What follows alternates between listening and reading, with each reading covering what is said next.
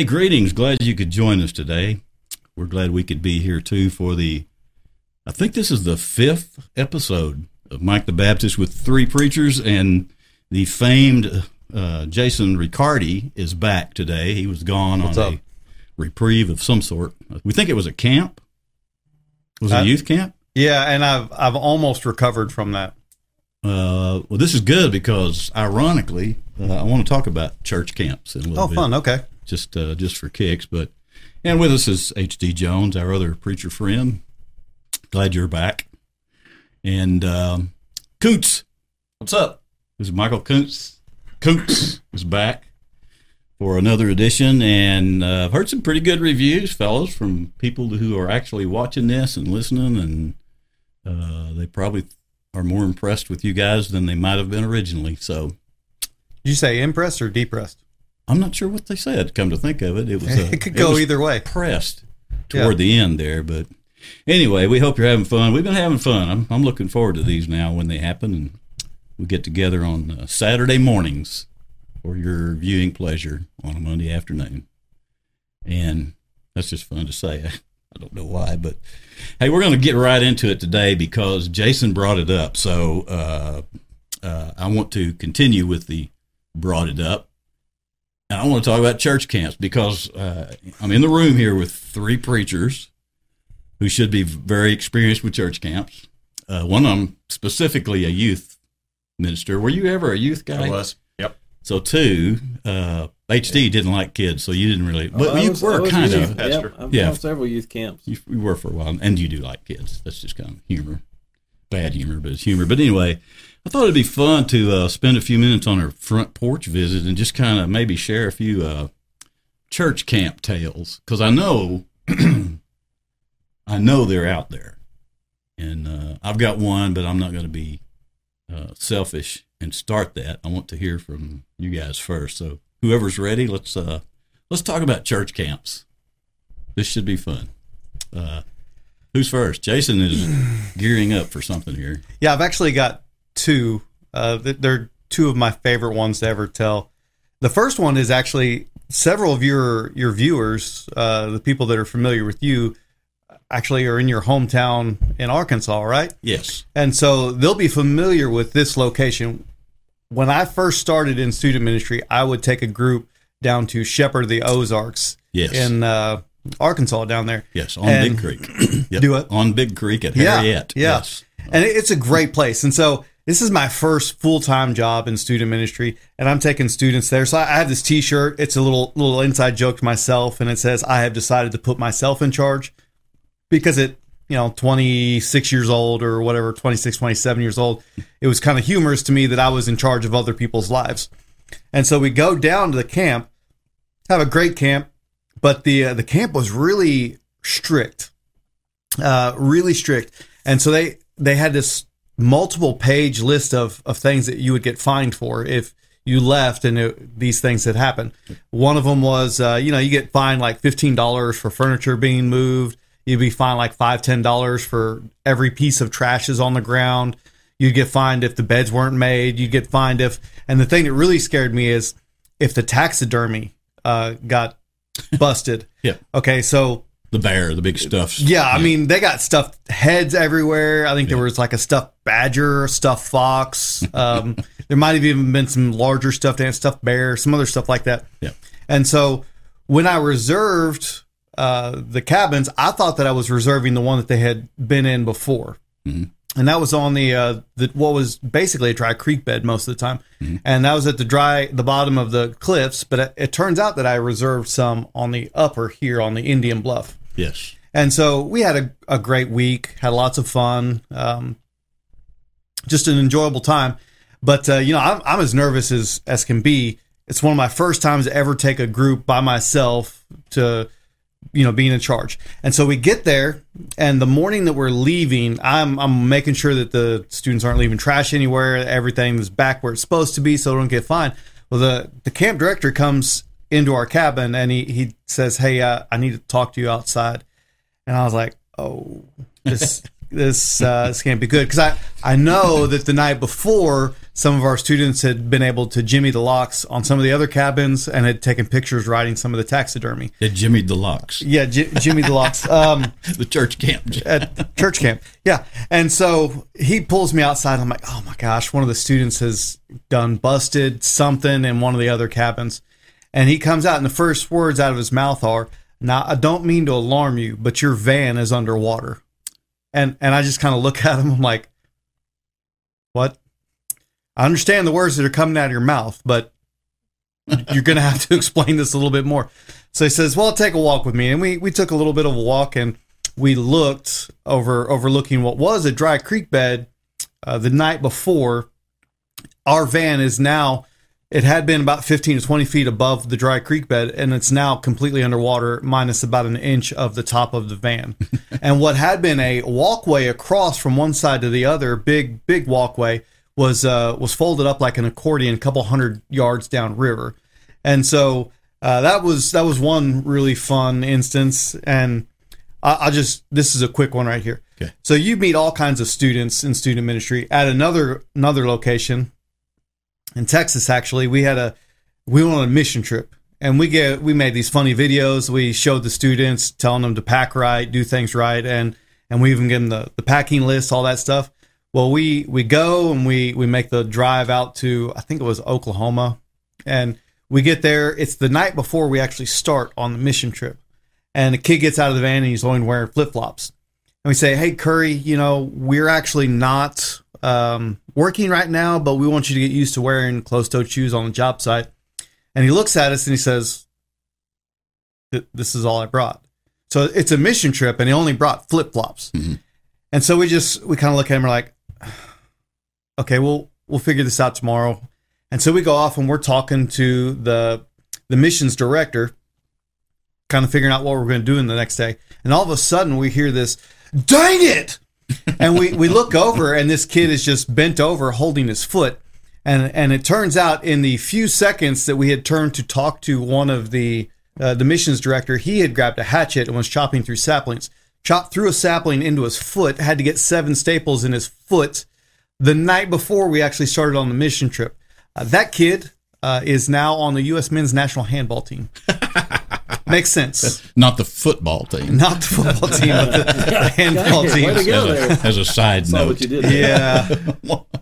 So I got, I got a couple of uh, one. I'll just have to throw myself under the bus because I was one of those teenagers, and uh, gosh, people like Linda Dozier and Miss Diane Jackson that's gone on to be with the Lord now. I, I wonder why they ever wanted to come to Temple and let me be their pastor since they had been my chaperones at youth camp. knowing, knowing, Knowing, you. Yeah. right, right. So our, our group goes down to this camp in Chattanooga, and uh, it's we're tent camping. It's hot. It's the middle of July, and I get up and I can't find one of my buddies. Well, he's actually supposedly one of the adult chaperones, but I can't find him. So we go to the mess hall, and I see a light on in this walk-in freezer, and I go in, and this friend of mine is a pretty big dude. He's sitting there, kind of in his shorts, in this walk-in freezer with a log of bologna, like gnawing on it. And I open the door. He goes, "Hey, shut the door, man. It's nice and cool in here." so, yeah, that was. We we got in a lot of trouble with those camps and stuff. Uh, had a lot of fun. My one of my first experiences at Temple. Uh, as soon as I came to Temple, six months later, your youth minister left, and we had a staff meeting. They looked around the room. I was 35, pastor was 45, Mm-hmm. and Brother Lewis Smith was probably 75. So it Yes. was like, who's going to help with the youth? Well, I guess the young guy's going to help with the youth. Yeah. So I'm going to a camp, and I'm like, I know, I know nobody. I know none of these kids, you know. And I'm trying to make sure all my spots are filled. And they're like, we got these two brothers, and they hadn't been here in a while, but I think if you would take them, they would really enjoy it. And I'm like, oh, okay. When they said they would go, several people in the church were like, "Oh, you didn't sign them up. This is going to be," and they were great. They had a good time and everything. But this one episode, so when I would go to camp, I'm, I treat you like an adult. I'm like, you're supposed to be at point A or point B. You just be there, and I, I will show up to make sure you're there. So we go to worship, and we're looking around. These two brothers are nowhere to be found. And I look at the rest of my chaperones. I'm like, let me go find them.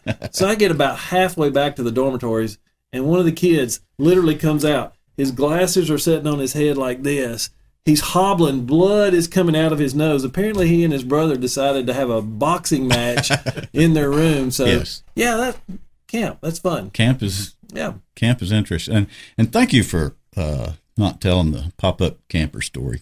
I'm I'm so proud of you. Is that your story that you're Oh, no, going to share with us here in a minute? No, it's uh several of us were there, but but uh, that's for another program of uh, just Different a different sort, sort. different audience. Yeah, yes.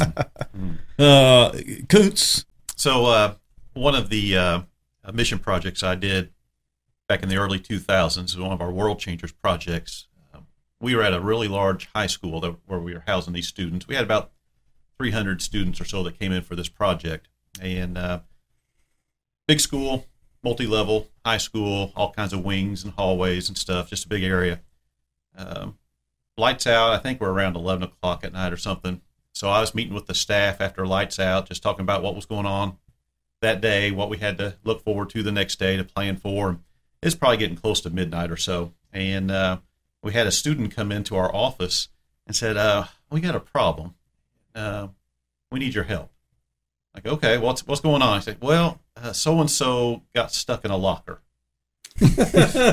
so we go up to the second floor. We go down. Is other it side- adult or a child? This is a kid. Okay. Yeah. I got in trouble and, for uh, that once as a kid. about 13 probably 13 14 year old kid and uh, so we go up there and we find this hallway and there's this massive crowd of people around this this locker and as we approach the locker we see the locker adjoining it is open they've got a box fan set up blowing trying to blow air through the little screw holes into the one that the kid was locked up in they had a, a flashlight hanging in this locker to give him little pin lights of light So he'd been in there a while. He'd been in there for a while. That's exactly right. They had a Starbucks on a long straw to this kid. I'm like, he's in a confined environment, and you got Starbucks. So we see all that, and I look at him and said, "So, um, how long has he been in this locker?" Uh, probably about 45 minutes. Wow. And I'm thinking, oh my goodness. So we have to call our emergency contact, get the school janitor out at, you know, 1 a.m. to come in there because it was a combination lock that's built into the locker, so you couldn't cut it off. So usually about an hour and a half, you know, or so later, we get this kid out of this locker. I've got pictures of all of this. it's amazing what this kid looked like coming out of that locker. But uh, you know, uh, when you get a bunch of kids together, there ain't no It's- telling it's- what's going to happen. going to happen. Something's going to happen. Church camp is a good time. Yeah, these were actually calmer than I was expecting. I would expect them to be pretty wired up. Uh, so, uh, years ago, I went to a church camp up in Kentucky. I think it was Barren River State Park. And I was assigned to a cabin with a, a group of young boys. I, I want to say they were maybe eight, nine, somewhere right in there. Uh, and we had been down to the main lodge building, I guess, to eat or something. And I don't remember what the deal was, but we were on the way back, me and my passel, heading back to our cabin that we were assigned in. We kind of got in a little loose wrestling match off the sidewalk, you know, kind of in the grassy areas, just as we were getting to the yard of my cabin. And I'm, I'm the adult man with the group of boys, so I've got to stand firm. You know, they were all over me, so time to turn into Mr. Tree Trunk. So I'm standing there all stoic tree trunk and they're trying to drag me into the dirt and it's just, it's escalating. The thing is escalating really bad. And to the point where you go like, I, I want out of this.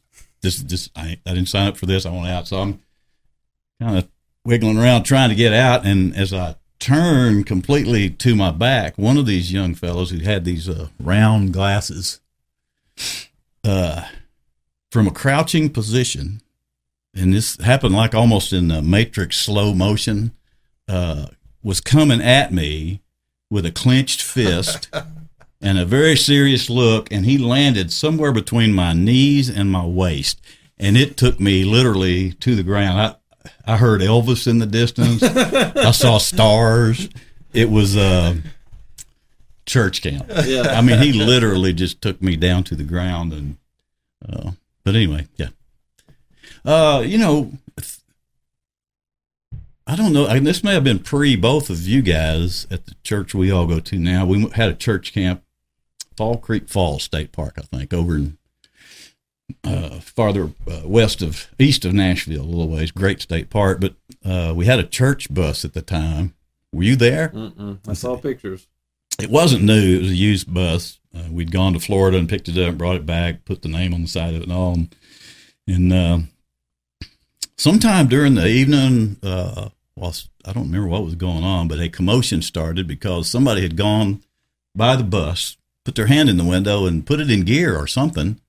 Oh, And the bus started rolling. I guess it rolled off the hill out of the camp, didn't it? I mean, it just demolished, totaled the bus, and that's the way I remember it. But uh, Yeah, and I think what they realized was we went and bought this bus, thought it was a great deal, yes, and it was a great deal because it really was a bus like to operate within a theme park to move you from this place to this place. It was not a highway recommended kind of bus, and so or a state park recommended So bus. it, uh, so probably was a blessing. You know, could be. I know Charlie Doris was happy because y'all made money on the insurance. Yes, Charlie was one of the founders of our church, and he was. Uh, I wouldn't say he was tight.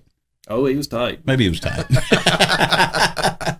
he was uh, prudent, I guess, with a buck, something to that effect. But what happened to coal if he held onto it too tightly? What's that? It turned into a diamond. Yeah, I don't know if he's ever turned into a diamond. He, you might not have known it. I think he had it all buried out there somewhere. Wouldn't have really known what happened to it, but well, okay. I mean, uh, any any other stories pop to mind that you want to share before we move into something else? We probably should move on. Uh, yes, yeah, because I could see pop up camper Yes. in your mind, and I, I'm not going to do that. Uh, one last question before we kind of take a little break and then come back and talk about some actual things that uh, have been seen in the Bible. Um, food. I'm always interested in food, and I'm hoping you guys are paying attention now to what you eat during the week, uh, because I would just like to know. I'm interested in knowing if you have something really good, what it was. And I can tell by looking at you that none of you It's been a pretty normal week. uh, let me share. Let me share one thing. Uh, in in the interest of of uh, serving the public, since there are people watching now, uh, I want to share a baked potato recipe with everybody that will change your life. I've shared this with a few other people, and I was going to sit on it. on the potato. No, no, no. Okay. On the recipe and try to That cash in weird. down the road someday, but uh, I feel like it's probably the proper thing to do to share it. Uh, of course, there are two people in my household. We take two good sized baked potatoes. We wash them up. We put them in the microwave for six minutes, Full on temperature or full temperature, six minutes. Now, while those are in the microwave, we turn the oven on to 400 degrees. And we put a piece of aluminum foil down on the second shelf down there.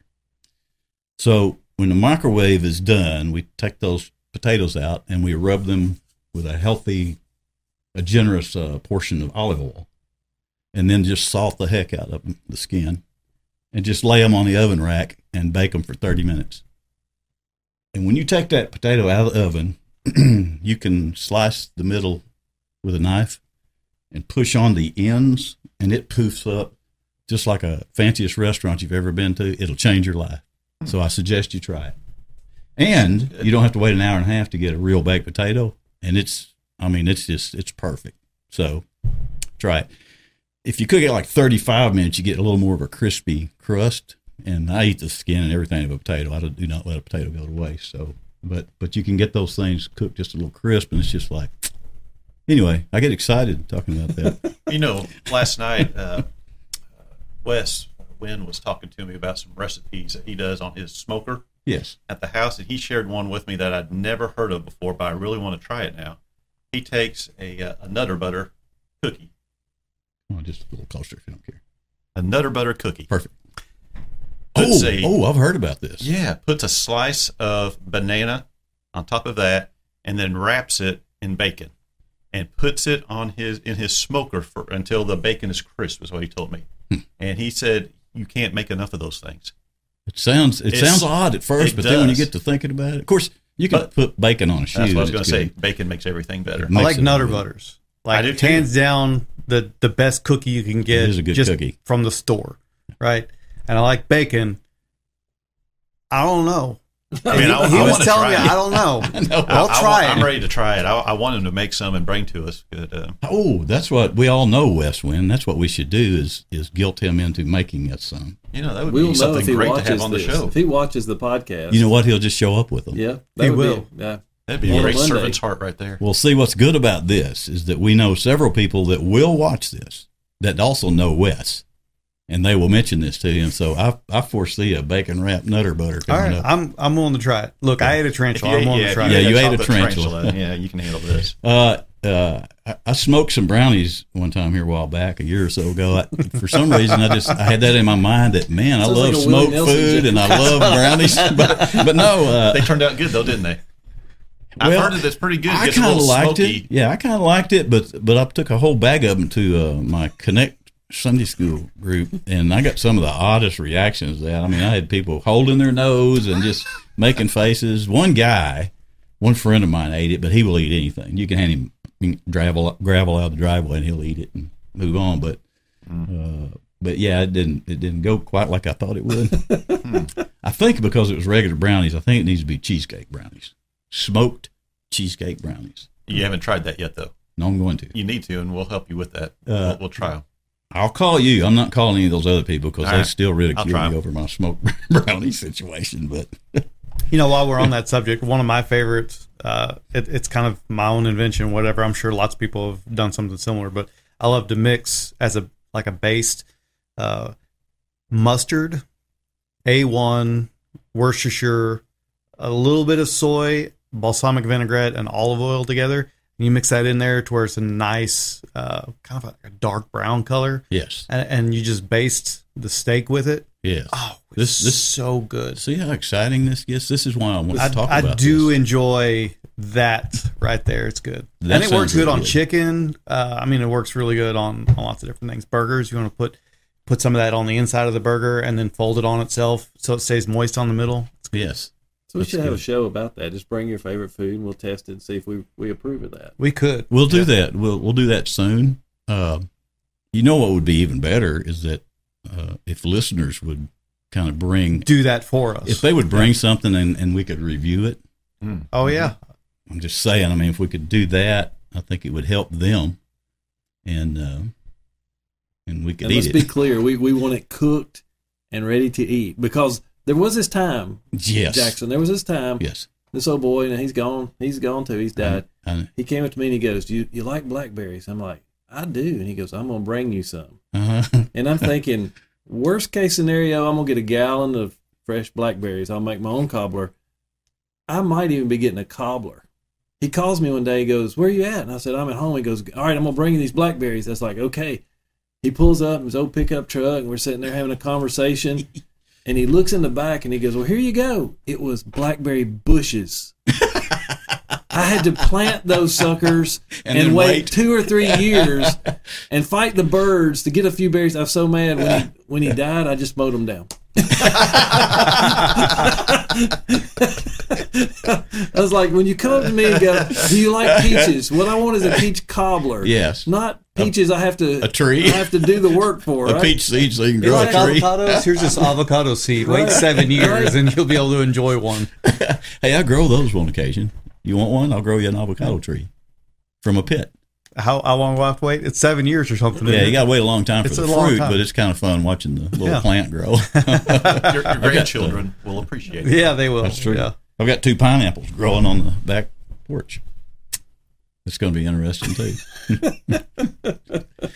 okay, so um, that concludes the front porch visit. It's been a good one. I thought it would be. Uh, I know. I know plans already for the uh, next broadcast a week from today, and it's. Uh, I think it's going to be quite, quite lively. Oh, got a little snort out of that one I heard that. uh, little snort. I didn't really know I did that until you started pointing that out, but it happens. Okay, we'll be back shortly with a more serious matter. We're just Christians. Trying not to cuss.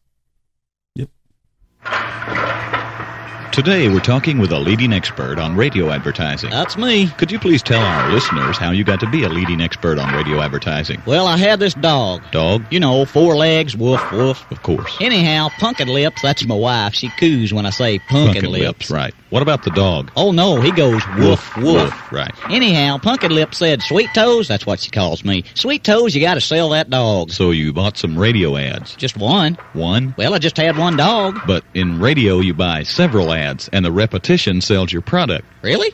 Of course, you can tell your message more times on radio for the same price you could buy one newspaper or other kind of ad. Hey, that makes sense. I thought you were an expert on advertising. Oh no, I'm an expert on dogs. But- see that dog over there? That's the one. You didn't sell. Right, because I just bought one ad. Exactly. Well, I'll know better next time. So how are you an expert on dogs? Well, I know when they're going to bite. When's that? Any second now. hey, Pumpkin Lips, you want to come help me get this dog off this man's leg? Knowing how to use radio ads makes your radio ads work. Call FM 104 today, 501 448 5800. Hey, we're back. Thanks for sticking with us. It's encouraging to know that you stuck with us for a little while and you're not one of those people who say they watch this and don't because we have ways of finding out. We'll just ask you questions. And uh, I don't know what'll happen if you don't answer them correctly, but we'll, we'll ask them anyway. Hey, we're moving into a portion here where uh, the three preachers are going to kind of take the reins here, and I think they have a little series of uh, studies they've been working on, and part of this program is about, I guess, kind of uh, brushing up on uh, what that's been all about in a certain week, and you guys can have it from here. Michael, you want to ask the questions this week? All right, I'll do that. So, uh, our first question this week is um, some of the blessings of being a Christian are found in Ephesians 1 uh, 3 through 14. Uh, it says, We are chosen, holy, blameless, loved, predestined, adopted, favored. Uh, and that's just from one of the verses. So, how do each of these blessings affect our lives? How are they evident? How are they uh, affecting our views of God? So, I was thinking through that question earlier, um, and the last part, one uh, last part of that question, how do they affect our view of God? Uh, on that particular part, um, to me, it just reminds me that um, His love is great and endless. Um, for Him to be able to put up with all that I do, and yet then He will still see me uh, as it's described there in verse number four of loved and he has adopted me into his family i am favored uh, i mean we're like uh, each one of us are like that apple of his eye and uh, i'm thinking man what a what an amazing love that, that god has for us but what y'all think You know, those first two words really bring kind of two pictures to my mind. The the first one being chosen. Uh, do you guys ever go to the lumber store? So you guys go to the lumber store, you know what I'm talking about. You go in there and you go into the lumber store and you're looking for something. Maybe you're doing a project or or maybe you're putting a fence up and you know exactly what you're looking for. And then you go in there and you start pulling the pieces out. You start checking them for plumb, making sure they're nice and level, making sure they're flat, all this good stuff. And sometimes you, you have to go through a whole bunch of them before you get to the one you're like, that's it. That's the one. It's perfect. Every time. Yeah, and especially if you go to the big box stores, you know, um, it's it's really like the, just this idea of being chosen. Like there's all this opportunity. There's all these uh, these ones you can pick from, and that's the one. That's the one. I want that one. Yeah. And then uh, the word holy, it's it's a word that we throw around a lot. It really means set apart. My dad was a mechanic for years, and so if you know anybody that's a mechanic or if you have tools or anything like that, you know that you just one of two things will happen when people ask to borrow your tools. you'll either say, "Oh heck to the no," and you'll say, "No, that, that's not happening." That, that's usually the go-to right there. Or uh, if you say yes, if it's a good friend or something like that, you really kind of have two sets of tools, right? You've got the the one that's your that's your really good set that you no don't even look at those tools, avert your eyes, don't look at them, make don't make eye contact, and uh, those you just don't let people have. They're they're special. They're they're your good tools. And then you got the uh, the junk set. You know, it's probably probably made from Taiwan out of uh, pewter, you know, melted pewter or something. It's not good. set. Yeah, you know, it's the uh, the one that you got somewhere for like two dollars at an auction because nobody else bid on it because they realized it was no good. And then, then you have that set that you'll just give to anybody if they want to borrow it. Well, God kind of sees us as the one that's just really valuable, and, and He is unwilling to let go of that. And I think that's the way that God kind of sees us. He He chose us on purpose for a purpose, and He sees us as so valuable that He's just not going to let us go. So we're not a loner set. He's, he's not. We're not his loner set. Yeah, We're not made in Taiwan. no, Okay. and we're not we're not perfect either. No. we're definitely not made. Uh, we're definitely not perfect. Uh, You know, growing up, you know, uh, in the schoolyard playing baseball, kickball, whatever, and you had to choose up teams, you know, and, and how you always felt, especially you were the first one to be chosen to be on a team and how good that felt. Yeah, you know, it's like, I'm a champion. You know, and, man, God chose us. you know, when you we look at the beginning of this book, I love the way Warren Wiersbe talks about the divide of the of the book of Ephesians is blessings and then behavior. And that really does kind of capture that book for me because the first part of it is just this blessing that we have of being a Christian and how is it that God would choose us and set us apart to be holy for his work and all that stuff. And you know, sometimes the old hymns kind of get me and that one where we talk about I stand amazed in the presence and wonder how he could love me. Because we know us. You know even around this table you know a little bit about each other mm. but nobody knows you in this world like you know you and to be honest you probably don't even really love yourself a lot of times um, and then you think about this god who knows everything about you and chooses to love you anyway. And I don't know if you've ever had those just moments. You know, I wouldn't say I've had an Isaiah moment, you know, but I remember distinctly, it hadn't been that long ago, uh, in a hurry, getting ready to go to church and go to work or something. And I'm filing through the closet, and there's this jacket in there, and I don't recognize it. And I pull it out, and it's brand new. It's like a North Face. And I'm like, man, somebody's left this and now it's you know finders keepers losers weepers. And and i put it on and it fit. And uh, i went into my wife and i'm like hey is this one of the boys coats? Did they outgrow it. You know i was pretty excited. And she goes no no you remember uh, we at mom's house and she said she didn't know whose it was and she gave it to you. And i was like oh, okay but i'm like i'm so proud of my new coat you know and i zip it up and i jump in my truck to head off down the road and i was just kind of i don't know thinking and all of a sudden i was like you know what thank you god I didn't do anything to get this coat. And then this overwhelming experience with God, you know, just, yeah, and you didn't do anything to get my love and uh, get your wife and, you know, all the blessings that we have. Yeah. And so much of that we think about in the temporal world. And I think all of us would go, yep, outkicked my coverage with my wife. Man, my kids are great. My grandkids are awesome. You know, um, yeah. you know but the blessing They're still when, when you look around when you look around you, deal with teenagers you're blessed Yeah. you know uh, but when you look around and you just realize how blessed we are and that we don't really deserve those things and those are just temporal and then you step back and think about wow god chose chose me So the person that's not uh, uh, soaked in church stuff that might listen to this and and uh, wonder about this chosen concept.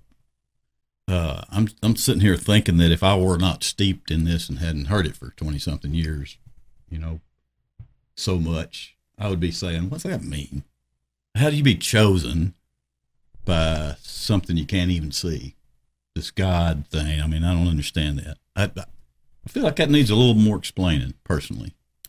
Oh, by the way, that uh, the time when uh, when uh, I would be driving down the road thanking God for that North Face coat would be the time he would drive me by somebody on the side of the road that looked like they needed a coat. Going, um, okay, But you all just right. gave this one to me. Yeah. every now and then Okay, michael it's it. just for you Yeah. but you know i would i would say to that person that doesn't understand understand what we're trying to communicate i'll just be honest with you i don't know that i understand it It's, it's a big thought.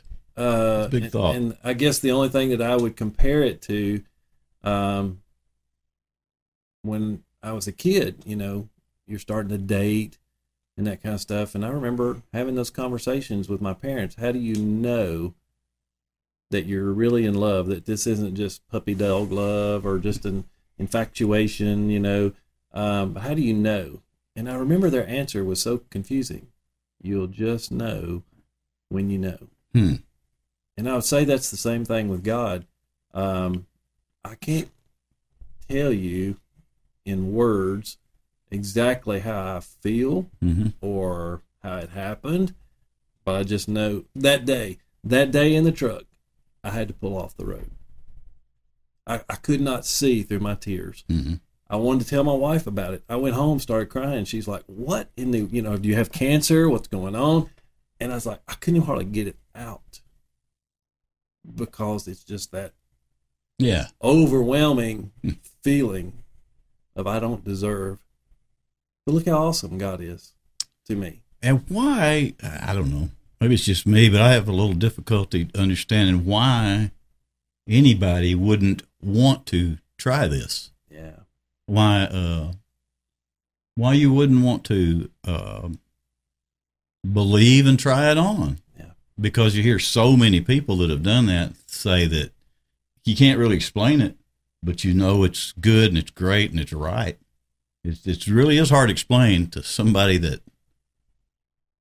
Yeah. But, you know, there's a, a great. It's a guy long dead, and he kind of came up with this famous what's called the Pascal's wager, and it's just this really succinct, really easy way of kind of looking at it. And basically, it says, if I'm right about God, then when I when I die, I mean I've lived a good life, I've enjoyed life, I've been healthier, happier, wholer, and then when I die, I get to spend eternity with God. Like there there's only upside when it comes to that. There may be some hardship now, but there's only upside. If I'm wrong about God, I've lived a life that is I've been healthier, happier, wholer, and when I die, there's nothing. I, I've not been in want. There, there's no miss for me as, as a believer. But if if you don't believe in God and you live your life as if there's no God, it's a really bad miss. it's a really bad miss. And you get to the end of your life, you Yeah. die. Best case scenario, you die, and that's it. That's Yeah. best case scenario. Worst case scenario, you were wholly wrong. I'm not At a the end of gambler, but That's not if a gamble, I'm I were, I would even think I would lean toward the odds being, you know, I need to, I need to be considering that. Yeah. I don't know, but Well, in the even the thoughts here in Ephesians, when you read that, it is it is this reality where Paul says, you not only have come from being in the negative as a sinner, like I owe God something because I've messed up, I owe, I owe, I should be punished, but you not only get that forgiven, but then He's blessing you with all the blessings in the heavenly realms because of Christ. So again, I, I agree with what you're saying, Michael. I, it's hard for us to understand why anybody wouldn't want to go. I want to hear more about that. Mhm. Maybe not a hard yes today, but I want to know more. And I would just challenge anybody listening to this: if you want to know more, it isn't about watching more podcasts or listening to more preachers. Get on your face and just say, God, if you're real, show me. I will Uh, never know what he a bacon covered nutter butter with a banana chip on it tastes like unless I actually try it out. Yep. It could be the most phenomenal thing ever, but I'll never know until I try it out. we'll know because Wes is coming through. Wes is going to Yep. hook us up. Yep. But you know, even the Bible says, "Come and taste and see that the Lord is good." Come taste. What is a taste? It's a chance. I might like it. I might not. And yeah, I agree with you. For us, we don't understand why people would reject this or just totally Yeah. block it off. Yeah. But I, I get it. You know, there's a there's a an unknown there. There is the whole concept, you know, of giving yourself over to something else. Especially with somebody like me, I was born a rebel.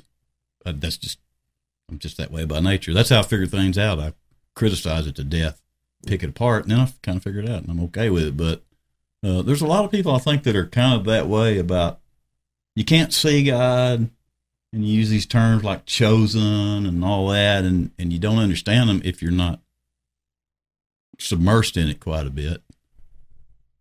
But the trick side of that is you're not going to be submersed in it if you don't ever give it a shot. So, Yeah. Anyway, Well, uh, To go down to the, uh, the the third question on this week, and it is uh, mercy is not receiving deserved punishment. We often struggle, but Paul says this mercy uh, in our struggle refines our faith. How has this happened for you in the past? Are you struggling now? What specific areas is God allowing you to struggle to refine your faith? And uh, for me right now, uh, the way that my family is struggling is, uh, you know, just debilitating health issues, Hmm. and it's stuff that there is not a medical fix for it that nobody knows about right now. And it's one of those things where you you don't know what to do other than to just pray. And it refi- it has been refining my faith because it helps you remember that uh, we are constantly going towards the eternal, and that we have the better stuff that is waiting for us. We it reminds us, you know, uh, this body that I've got today, man, it's just going to break down. It's going to cease to exist, and uh, then I'm going to step into eternity. And but I've got that hope. I've got I, I know that I'm going to have that body one day. Uh, you know, when we get to step into heaven, uh, we're going to have all the the good stuff that we've been talking about, reading about, praying about. Uh, but as we go through this refining process, it's just allowing us to remember, you know, it's not about the here and now. It's not about all this temporal stuff that we just talked about. Uh, this is just uh, just a vapor. This is just a one little step uh, in our journey right now, and uh, we got some really good things waiting for us. And you talk about that uh, struggle refining your faith. The the image that's really given there is is one of metal smelting. You know, you you've got the the ore, the raw material, and you throw it in there and you burn everything until you get to the point that uh, all that's really left is the the good and valuable stuff. And that's really kind of what happens in our lives. Just recently, I mean, it's dumb. It's just temporary stuff, whatever. But you know, I, I had to do a whole bathroom remodel, which was just a fiasco. It, there's water leak. The there's a floor joist not on the the foundation wall. There's uh, unlevel tub, and you do that, and then your house gets struck with lightning, and and you lose everything on one electrical outlet, and and it's crazy, but uh, it actually the lightning strike blew off the water connection from the water supply from the city to our house. Blew it off at both ends because it was, it was a metal fitting on both ends and then PEX pipe in the middle. And so then that happens, and then you go into your garage and you notice that you're you, you just go to get on your motorcycle and you're going to take it for a ride because you just you need a second, and then you notice that you're uh, you've got a motorcycle front fork leaking, and you start pricing that stuff out, and you're like, golly, this is just like everything is adding up right now.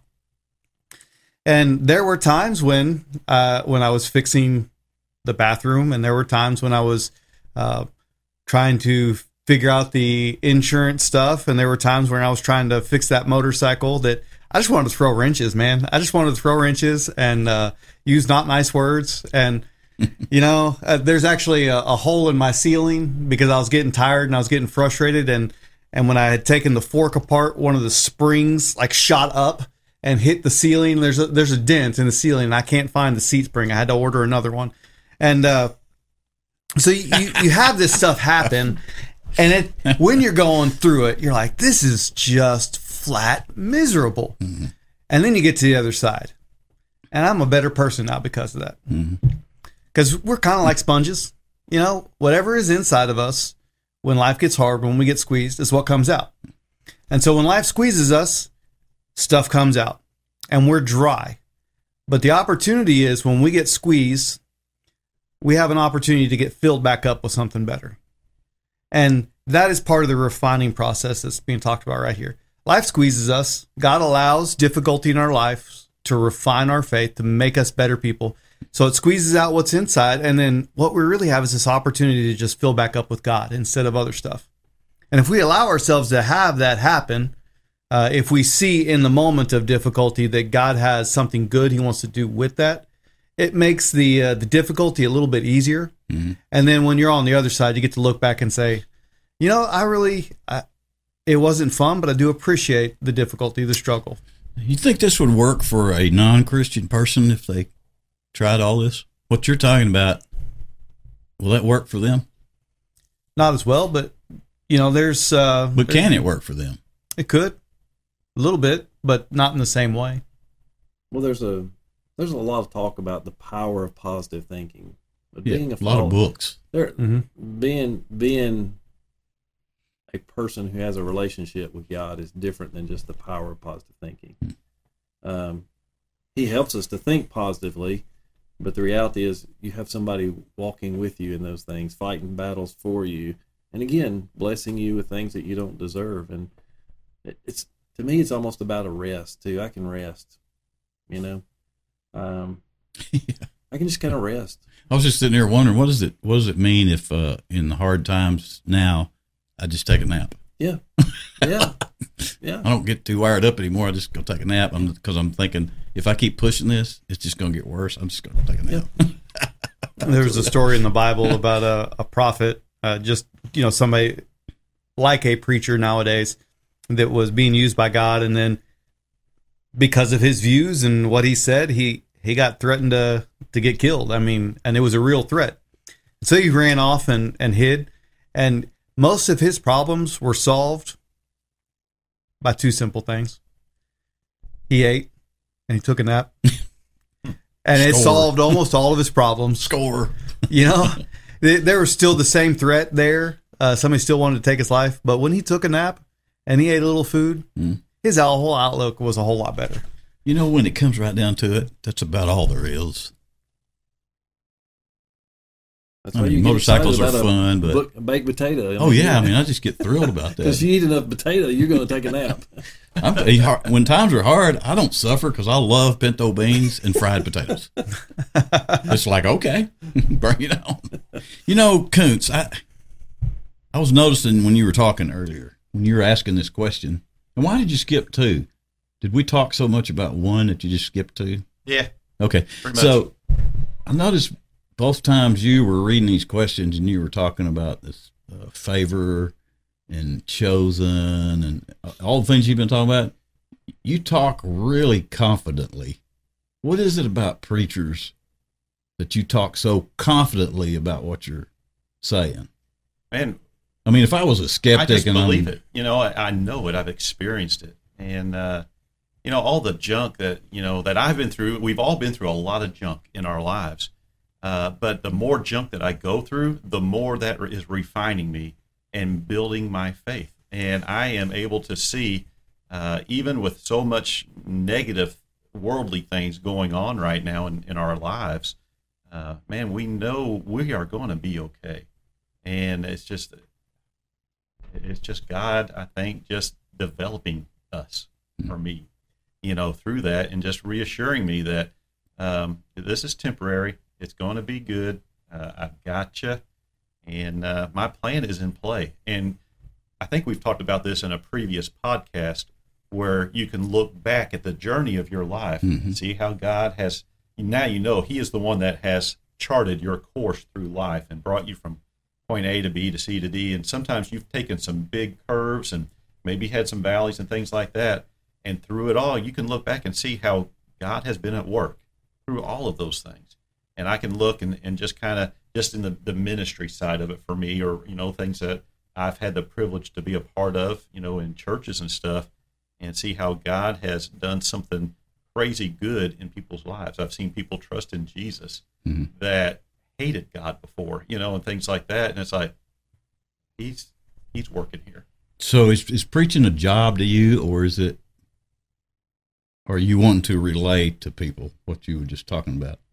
Hmm, that's an interesting question. It Um, is, isn't it? Sorry yeah, to bust yeah, I'm you not right really sure on, how to answer that one. I, on the air, know, but in, in in one one aspect, yeah. well, you're a just so confident. I just It's- noticed you were so confident in what you were saying. Yeah, Not that HD and uh, Jason aren't confident when they're, when they're talking about it. is that We may not be What can I confident. We're incompetent. I mean, you know, what are you going to do? We're confident. you just had a bit of an air, and it may be because we don't know you real well yet. Probably I, so. I mean, do you get mad? Do you throw hissy fits and stuff? Or? Don't ask my wife that question. Okay. Well- yeah, yeah I, I do. You know, I, I have my breaking points, and and uh, you know, God is still growing me, and uh, you know, things get put up on you. You know, you got this these weights that are on you, and you learn how to live with them, basically. And then another one gets thrown on you. He's like, "Oh, I just broke." You know, yeah, I'll, I'll pop off. I warned him a lot about Temple Tough Love before he came on. I'm like, it's a real thing, dude. I mean, it's a Yeah. real thing. I mean, this group will not let you live in a pity party too long. I mean, they will make fun of you. They'll find a way to bring Oh, you yeah. out of something. Oh, yeah. yeah, yeah. It used to be, you know, that uh, it used to be that they would bring you pies, but I've noticed people stop bringing pies.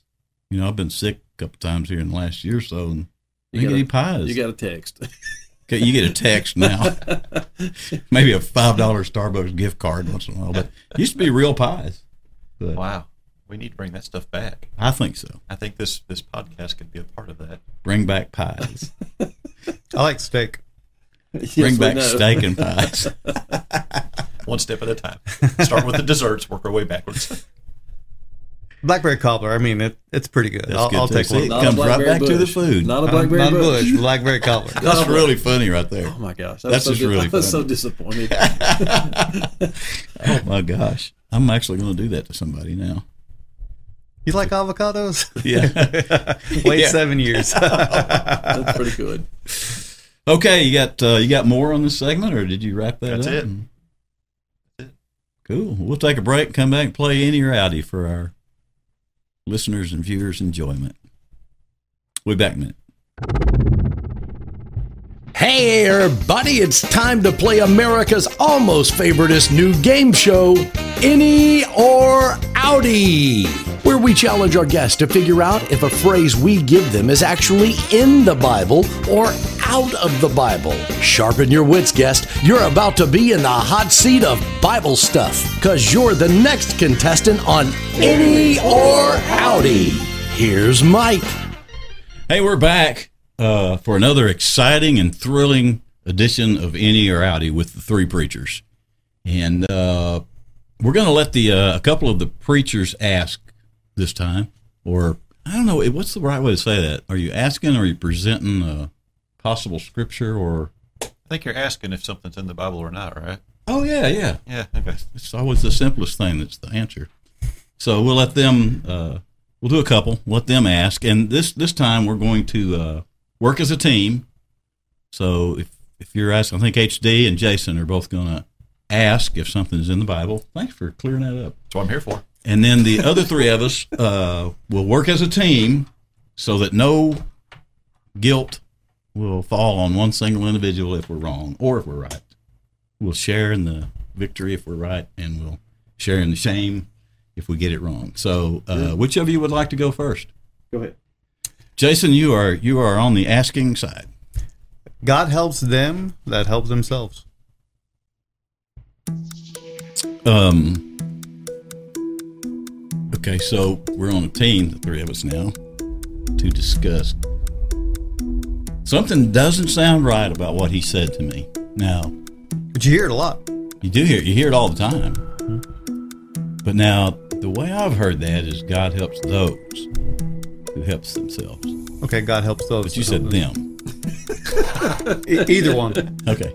We get the pronouns right. You know it's the Way to 2022. dig in there, Jackson. Thank you. Way to dig in there.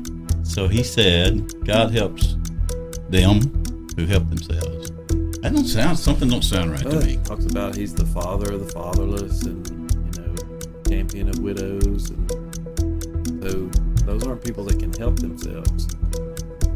I'm going to say Outy on this one. I think I would uh I would lean toward Outy, not just because you said them instead of those, because we are country boys, so them actually work.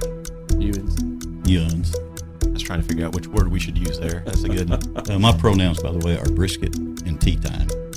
Anyway, um, so so well, if you're if you're addressing me, I want you to address me. All right, Mr. Brisket. I, I'm with I'm with. Did Yeah. you say Outy? yeah. I think. Outy. we're- I mean he always sounds confident, so we'll just go with the confident there. You know what he does. Yeah. W- will you say it because in your confident voice? Yeah, I'm going to say Outy. Yeah. Was that he's- confident enough? Outy. Hundred percent. You're welcome. Hundred percent. You're welcome, AC. Uh, not in the Bible, Oh, but yes. it is one. It is one that you hear a lot that people kind of quote as a like something that sounds like it should be in the Bible. But uh, in Romans five six, it says, "For while we were still helpless, at the right time, Christ died for the ungodly." Now there there's a little bit of merit to it in the sense of in second Second Thessalonians three ten, it does say. Uh, if anyone is not willing to work, let him not eat. Yeah. So there there's some merit to it in that if you're if you're going to eat, you should be working. Uh, and in the Old Testament, there are these stories of if you were a widow young, then the way that you got welfare was that you still had opportunity to serve and work for it. You just didn't have somebody else providing for you. You you served in the temple. So there's some merit to it in that sense, but really it's it's a whole lot more that God does stuff for us that we can never do for ourselves. I think that's one of them that's probably more uh, mis- misused as though it's in the scripture than any of them I can think of. Yeah. And, uh, interesting. Okay, we won one. All right, you did. good job. Tim. All right, so how about this phrase? All right. This too shall pass. Now wait a minute. Are the other three of us on the team? Yeah, Yeah. y'all on the team. Didn't we do this a couple weeks ago? We may have. I can't remember, but I'm gonna say Outy. Wait a minute. This is the one we did to you. Is it? Yes. Did I get it wrong? You got it wrong. So I wanted to know the right answer. I'm going to say Outy. this is great. We need a consensus, though. There's three yes, we need this got one more. You guys sound pretty confident. Let's Yeah, go with Outy. right. Well, I mean, we came to that pretty quick, and we do need just a little more time for the music to. Oh, you want me? Yeah, Uh, okay, so God, what was it? This Uh, too shall pass. this too shall pass. Well, you know, there is a lot of stuff in Ecclesiastes that kind of talks about uh, eat, sleep, drink, marry. It's the, that's the blessing of man. There's there's stuff like that. There's uh, definitely some passages in there with Job where he's struggling, and uh, his friends don't ever say that to him by any means. So. I can't think of any one particular passage that would say that directly. Uh, indirectly, you know, it's probably a, a conclusion that you can draw from the Bible. Concepts don't- in there. You There's know. concepts there, but I don't think that's an actual verse. That's a very uh, intelligent way to say that. yeah. Very intelligent way to say No. Outy. Outy. Outy. We're all going with Outy. You are correct. Yes. Good job. Look at us. Two for It actually was misquoted by Mike Ditka when the Bears released him, and he said, "You know, guys, like the Scripture says, this too shall pass." I have read that. I have read about him doing that. yeah, Yeah. Yeah. But now that's another one that's you know I said the other one. Uh, God help those. This too shall pass is right up there with that too. It But you really know what? is. There's a lot of these. Yep. That are like that. yeah, Oh. and it's really um, one, it's our ignorance, but uh, two, it's some bad theology because you'll hear a lot of that stuff around, and you, you really need to dig into God's Word and and get to, again, it's about that relationship um, because they- they do have some. They are some kind of truth sayings. I mean, we could say, Yeah, yeah. "This too shall pass." Michael talking about difficulties in his life. It Yeah. will pass. Yep. Mhm. It will get better. It may not be the way we want it to get better, but it'll get better. Yep. And so you just have to be careful with some of those things that we get uh, dogmatic about it or try to quote it as scripture. Yep. Um, you know, and people like to argue about that stuff. And I don't They really do, don't they? It's just not worth. It's not worth arguing about. Um, I think it's fun uh, discovering yeah. though and, and realizing some of those things. Kind of like songs from uh, your youth, you know, that you realize when you're 50 or so that you've been saying the wrong words the whole time. Ah, you yes. suddenly discover, oh, oh, that's what that says. You're like what my son thought when Aerosmith said, "Dude looks like a lady." Yeah. do the funky lady is what he thought he said. he thought it was some kind of dance move, you know, do the funky lady. I'm like, I said, dude looks like a lady, but you know, Uh, I just realized my wife and I were driving to Nashville a couple of days ago, and uh, I heard Raspberry Parade on the radio, and I didn't know until that day it was Raspberry Beret. Oh, right. Hooray. Yeah. Yeah. I told her, and she just kind of looked at me like, "Uh, duh." you We- know we that? had a- no. We had the same thing with the uh, the Top Gun song, you know, Danger Zone, you know, and for, you know, what year did the top, to the what was it? 80 Hi- danger zone? And I always Highway? thought it was I went to the danger zone. And I was like another another one of my chaplain buddies. We both swore that's the way the song is, and our wives looked at us like, "You guys are idiots." And we're like, "Well, I guess we are Uh, there's a lot of those. Uh, idiots." On a side note, uh, Lee whole- Strobel this said whole show is a side the whole thing is actually a side note, but I think that's why some some folks kind of like it because they're side notes. Anyway, uh, we're all side notes together. Lee Strobel said, you know, uh, best way to to spot a counterfeit is to know what the real thing looks like. Mhm. No, that wasn't Lee Strobel. That was uh, Hank Hanegraaff. the best way to spot a counterfeit is to know, You know, my mom worked at a is. bank. Or was And- it Lee?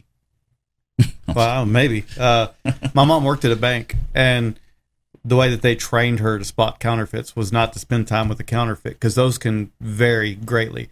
But the way you can begin to spot a counterfeit is you spend time with the real thing. Yep. And when you spend time with the real thing, you notice these are the things that don't change that are always going to be in there. And so Yep. that, that's actually how they train bank tellers.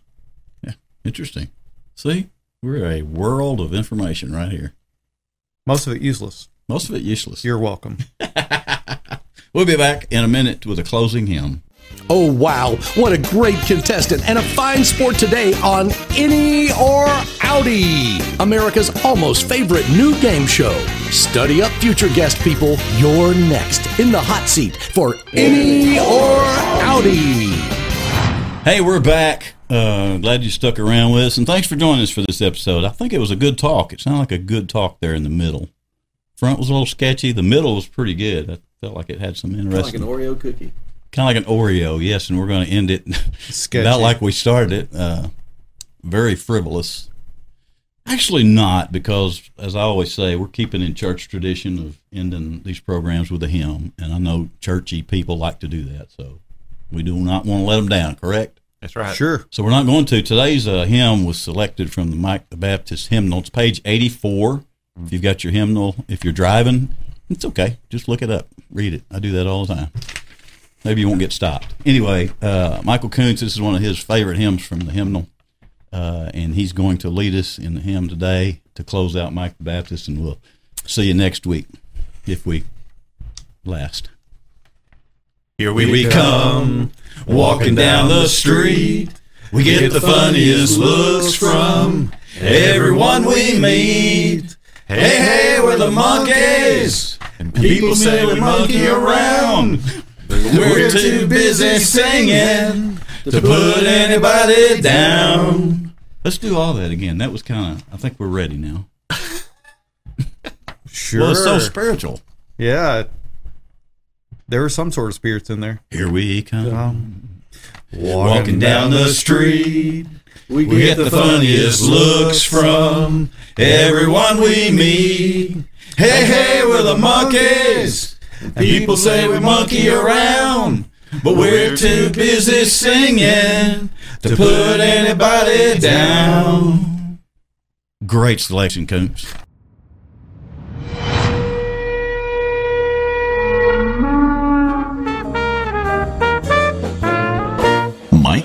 The Baptist.